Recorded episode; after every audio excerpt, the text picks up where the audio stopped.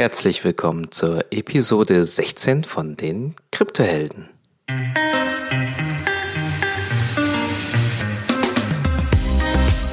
Hey, heute gibt's eine lockere Gesprächsrunde. Wir sprechen über den Podcast, über Onurs Engagement bei Ostcoin und über das Thema Dezentralisierung. Viel Spaß wünschen dir deine Gastgeber Ono Akpolat und Hung Tio. Hey Onur, na, wie geht's? Gut, sehr gut. Wie geht's dir, Hung?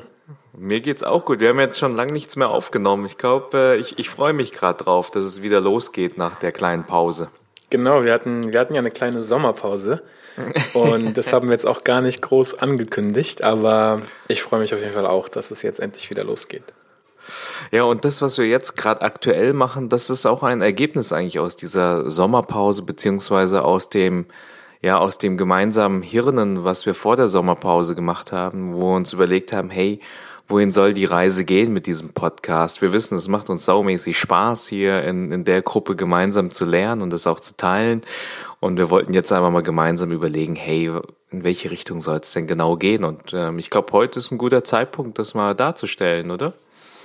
Ganz genau. Ähm, es war ganz witzig. Wir haben uns sehr, sehr viele ähm, Themen rausgesucht, die wir tackeln wollten und dann irgendwie eine, eine kleine Timeline festgelegt und überlegt, wer was irgendwie recherchieren kann und wie wir das alles äh, reusen können. Und dann haben wir erstmal fünf Wochen Pause gemacht. genau, Hauptsache, Hauptsache eine tolle Vision, tolle Strategie, Umsetzung, dann halt erstmal gar nichts. ja, nee, aber um den Hörern mal ein bisschen Kontext zu geben, also ich war mit meiner Family äh, ein paar Wochen in, in Spanien, quasi äh, so ein Remote Month gemacht, wollten wir schon seit längerem machen und auch mal wirklich gucken, ob es funktioniert, einfach remote aus einem anderen Land zu arbeiten, mehrere Wochen lang. Ähm, und genau das habe ich mit ein paar Kollegen geplant gehabt. Ich selber musste dann überhaupt nicht mehr viel arbeiten, weil ich äh, vorher schon das dann so geplant habe, dass meine ähm, Elternzeit da reinfällt. Aber das war quasi, ähm, ja, das ist der Hintergrund, warum ich nicht da war und wir es so ein bisschen pausiert haben. Und jetzt starten wir umso stärker durch. Absolut. Ja, und für einen Podcast, da hatten wir uns eigentlich das hier überlegt, dass wir ja noch ähm, ja weiter äh, verschiedene Arten von Folgen jetzt liefern wollen in den nächsten Monaten. Erstmal das, was wir aktuell bisher auch gemacht haben, nämlich so einmal eins Folgen, wo wir Themen mal detaillierter durchsprechen ähm, auch interviewbasiert, äh, dass wir da Experten reinholen aus unserem Netzwerk, um einfach ein paar Themen nochmal zu durchleuchten. Aber was wir auch machen wollen, ist ja einfach mal so eine lockere Gesprächsrunde wie jetzt gerade aktuell, dass wir das öfter irgendwie reinbringen, um da darzustellen, was ja welche neuen Erkenntnisse wir gesammelt haben, wo wir dann vielleicht einfach nur ganz so spontan erzählen und gar nicht so ja, so das aufwendig aufbereiten. Das ist genau der Punkt. Ähm, Besonders die Einmal-Eins-Folgen sind nicht nur in der Postproduktion aufwendig, sondern auch in der Vorbereitung, weil wir wirklich ähm, so gut wie möglich und sehr, sehr detailliert und tief recherchieren müssen. Das dauert oft mehrere Stunden. Das heißt, äh, das ist wirklich viel Vorbereitung.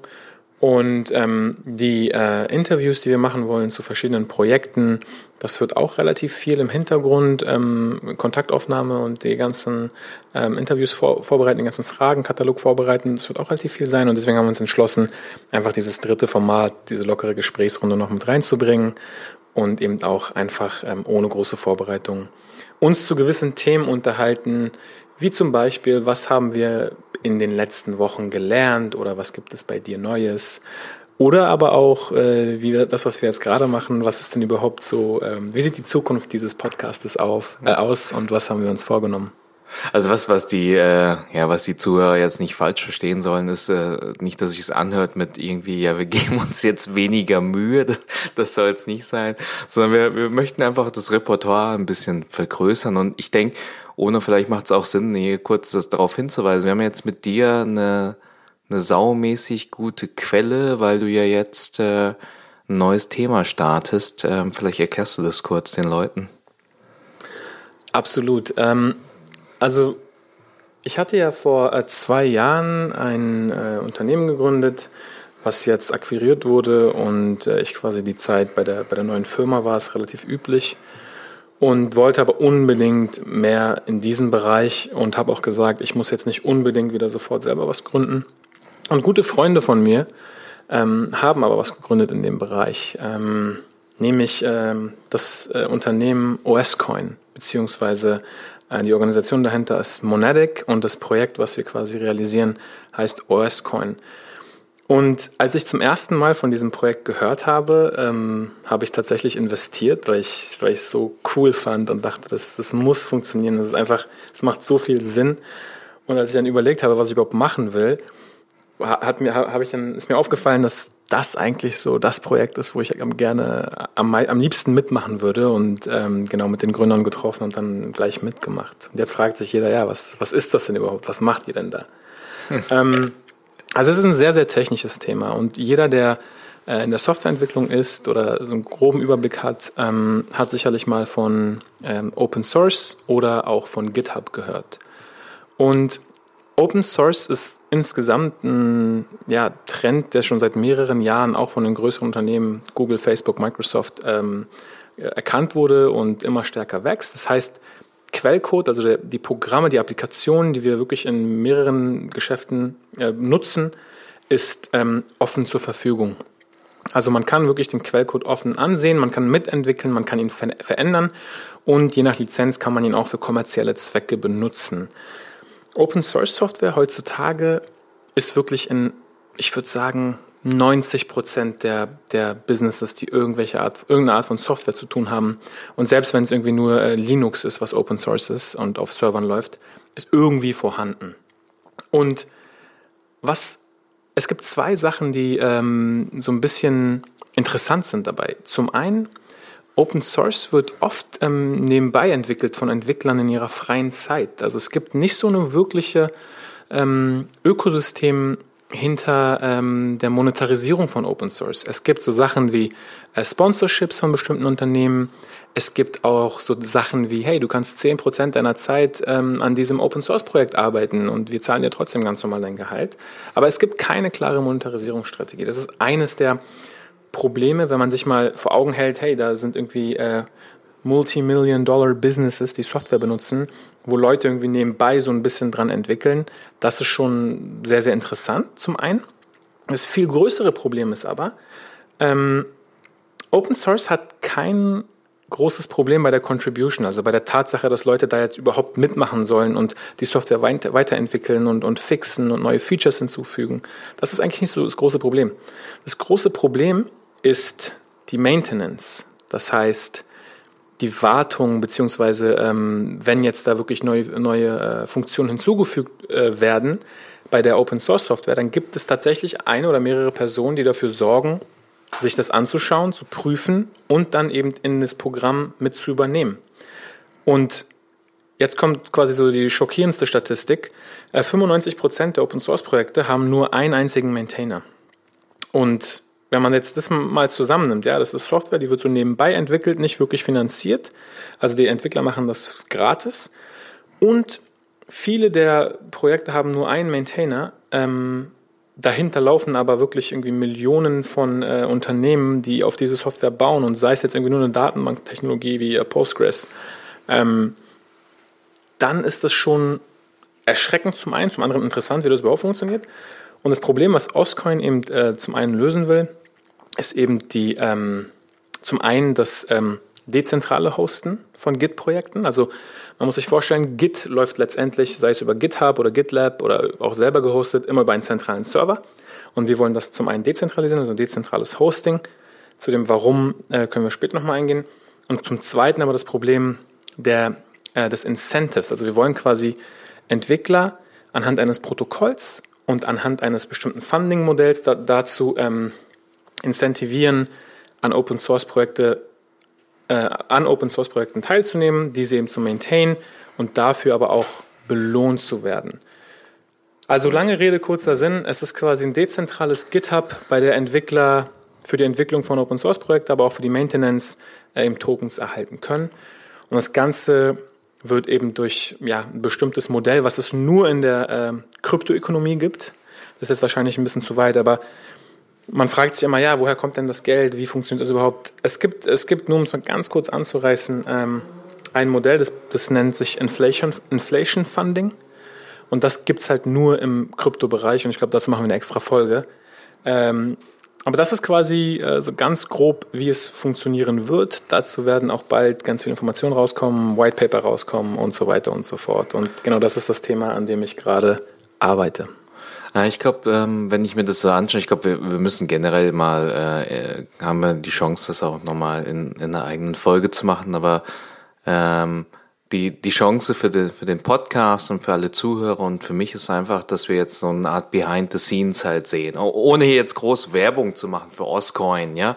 Aber generell, äh, das ist ein super spannendes und, und tolles Projekt und was, was uns natürlich jetzt die Möglichkeit gibt, dadurch, dass du mit drin bist und wichtige Aufgaben dort übernimmst, ist, hey, womit beschäftigt man sich? Ja, was sind so die kritischen Themen in so einem Projekt? ähm, auch für die Bewertung. Also ich meine, das sind ja auch Sachen, die, die jetzt kommen, hey, was, was, wie, wie könnte man die Sachen challengen? Worauf kommt's an? Was sind so die Herausforderungen?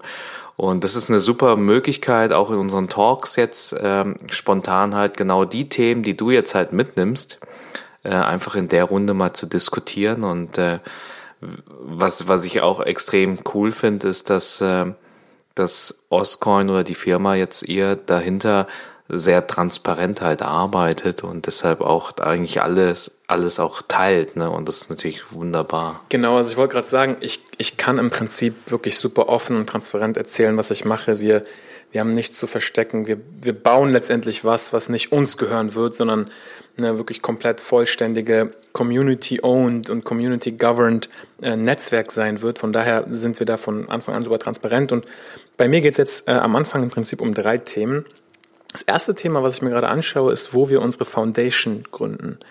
Die Foundation ist hinter äh, den meisten Netzwerken eben eine Non-Profit-Organisation, ähm, die dazu da ist, um das Netzwerk ähm, ja, am Laufen zu halten und eben im Tagesgeschäft äh, sozusagen ähm, zu agieren. Und viele dieser Projekte sind in Singapur oder aber in, in der Schweiz, in Zug. Und ich schaue mir jetzt wirklich die Länder an, ähm, was gibt es dort für Kriterien? Gibt es ein Legal Framework? Sind, ist äh, Krypto dort reguliert, ja oder nein?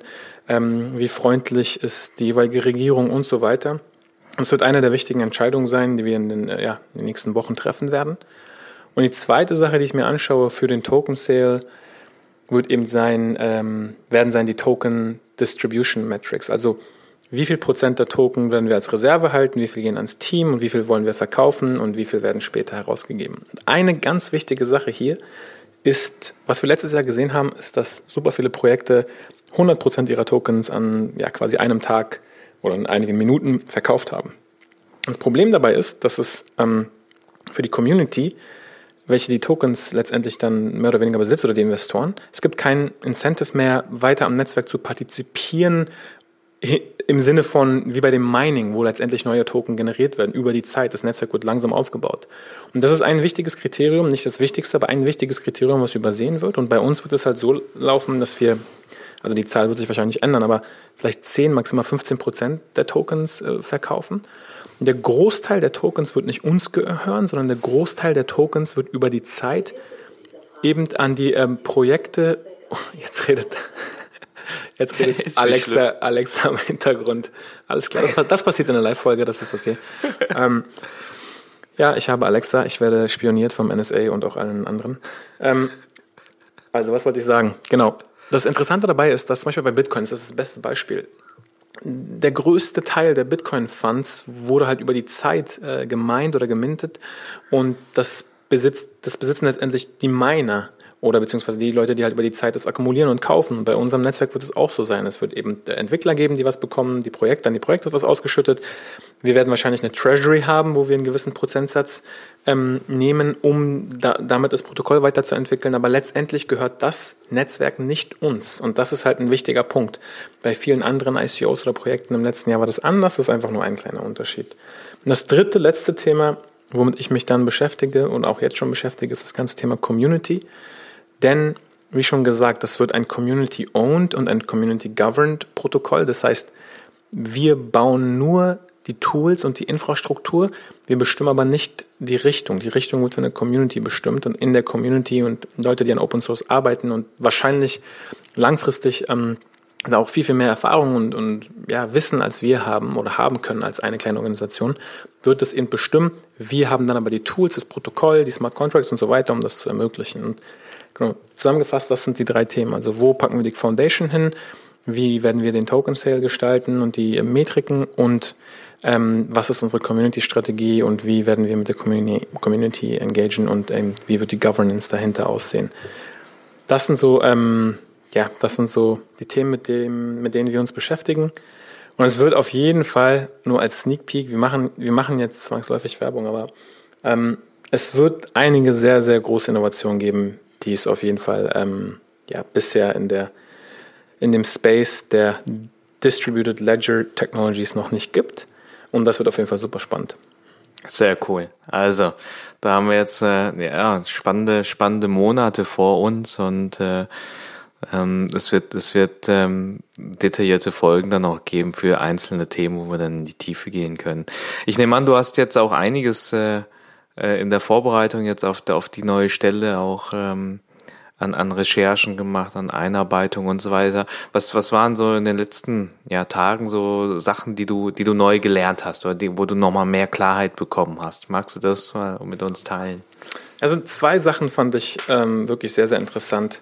Zum einen ähm, bei der, bei der Recherche der, der Location, wo wir unsere Foundation packen, habe ich mir halt wirklich angeguckt, äh, welche Kriterien es gibt und wie die unterschiedlichen Länder sich darauf vorbereiten. Und was halt immer wieder auffällt, ist, dass oftmals ähm, ja kleinere Länder oder Länder, wo auch Englisch die äh, offizielle Sprache mit ist, auch wenn es die zweite ist, wirklich viel viel äh, progressiver sind und innovationsfreundlicher sind als eben, ja, ich sag mal, die Alteingesessenen. Also, wenn man sich ja mal irgendwie Deutschland, Frankreich anschaut oder auch die USA, USA ist grundsätzlich sehr, sehr pro progressiv bei diesem Thema, aber es gibt halt viel mehr Innovationen und viel bessere Frameworks äh, von kleineren Ländern, ähm, wie zum Beispiel Malta. Ja, also das ist wirklich eine Sache, die mich fasziniert hat und ich habe mir verschiedene Dokumente der ähm, Authorities aus Malta durchgelesen und habe wirklich gesagt, wow, also das hätte ich nicht erwartet, dass das würde ich so direkt jedem neuen Mitarbeiter geben,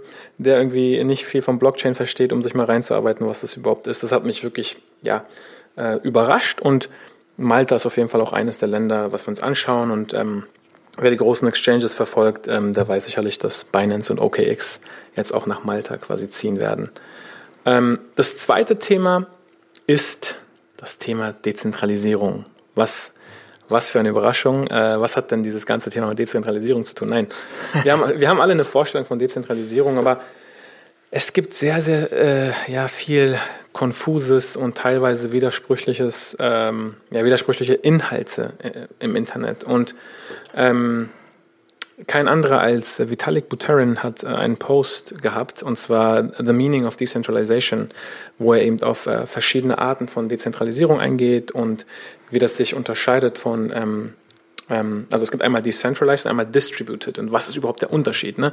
Und was wirklich super klar geworden ist, ähm, für mich persönlich, ist, es gibt grundsätzlich drei Arten von Dezentralisierung, die man unterscheidet.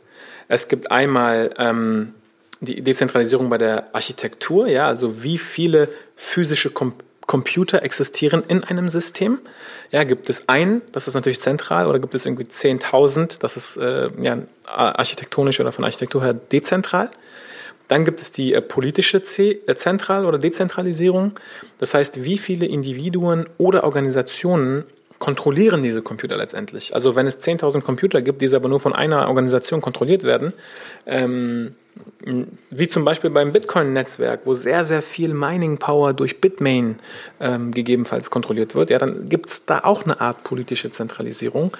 Wenn aber jeder einzelne dieser 10.000 Computer von einer ja, unabhängigen Person ähm, idealerweise äh, zufallsmäßig in der Gesellschaft verteilt nach Herkunft der Person, ich übertreibe jetzt ein bisschen, verteilt ist, dann ist das halt 100% politisch dezentralisiert und das ist natürlich so das Erstrebenswerteste.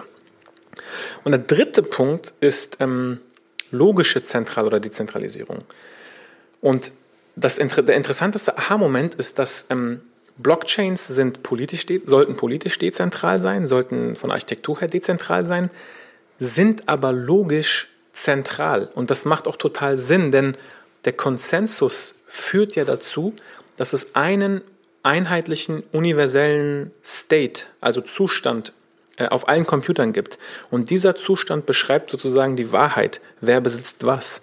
Und das ist quasi wie eine zentrale Datenbank. Also ich kann, ich kann quasi abfragen, ähm, ich, ich, kann eine logische An Einheit abfragen, gib mir den Zustand von Hong oder von ONU und ich kriege die richtige Antwort, weil, ich, weil es logisch zentral ist. Es gibt nicht zwei oder drei Versionen davon, weil der Konsensus dafür sorgt, dass überall die gleiche Version ist. Und das ist quasi, da sind Blockchains. Und ähm, wenn man mal jetzt ähm, ja, was anderes nimmt, wie zum Beispiel ähm, ehemals Peer-to-Peer-Netzwerke wie ähm, äh, Systeme, wie zum Beispiel BitTorrent. Ja, BitTorrent ist zum Beispiel auch logisch dezentral, weil es, weil es bei den Trackern eben auch unterschiedliche ähm, Datenquellen geben kann. Ich kann quasi auch unterschiedliche Daten von dem gleichen Objekt, was ich haben will, ähm, peer-to-peer -peer bei verschiedenen Leuten haben. Das weiß ich vorher nicht. Aber bei der Blockchain ist es quasi so, sobald, es, sobald der Konsensus stattgefunden hat und ähm, fertig ist, gibt es logisch nur eine zentrale Einheit, die ich abfrage, je nach, also je nach Block, und ich kriege immer die gleiche Antwort. Und das war super interessant für mich, weil ähm, ähm, ja, logische Zentralisierung ist bei super vielen Anwendungsfällen wichtig. Ne? Unter anderem eben auch bei Git. Also bei, bei Git ist es ja so, ich habe Reposito Repositorien, wo mein Code lebt. Und es wäre ja fatal, wenn es unterschiedliche Versionen der Master Branch geben würde, jetzt für alle Entwickler. Also der, der Master Branch ist quasi die, die Version des Codes, die, die aktuell lauffähige ist, sozusagen. Und davon gibt es nur eine, auch wenn die auf 1000 Computern ähm, verteilt ist, auch wenn ähm, unterschiedliche Leute dieses verwalten. Es gibt nur eine Version ähm, dieser, äh, dieser Master Branch, dieser lauffähigen Version des Open Source Projektes. Und das ist logisch zentral. Das heißt es einfach nur. Und ähm, den Artikel können wir verlinken, also den würde ich wirklich jedem empfehlen, sich das, das mal anzuschauen. Das ist einfach unheimlich interessant, ähm, ja, sich das nochmal so vorzustellen. Wie das Sehr äh, cool. Ja. Ja, ich glaube, diese, diese spontanen Talks, ich glaube, das wird generell ein Thema sein, dass wir ähm, ja, Themen nochmal einfach darstellen oder zusammenfassen aus, aus Artikeln, die du jetzt eh äh, alle durchackerst in der Tiefe. Und die, die Links zu den äh, Artikeln findet ihr dann auch entsprechend in den Show Notes dieser Folgen dann auch. Onur, das war unser erster Talk. Wie geht's dir damit? Also mir geht's ganz gut. Ich habe viel gequatscht. Ähm, was mich interessieren würde, ist, äh, was äh, die Zuhörer, äh, wie die Zuhörer das fanden. Also wenn ihr Feedback habt oder Fragen, wie immer, dann bitte schickt sie uns oder kommentiert. Ähm, genau, letztendlich ähm, wollen wir, dass auch Leute mehr Mehrwert davon haben. Ansonsten, ich glaube, quatschen können wir lange hungen. Das ist kein Problem. Genau, dann müssen wir eher in die andere Richtung aufpassen, dass wir nicht zu lang quatschen. Also, in dem Sinne, Onor, bis zur nächsten Talk. Bis demnächst. Mach's gut. Ciao. Ciao.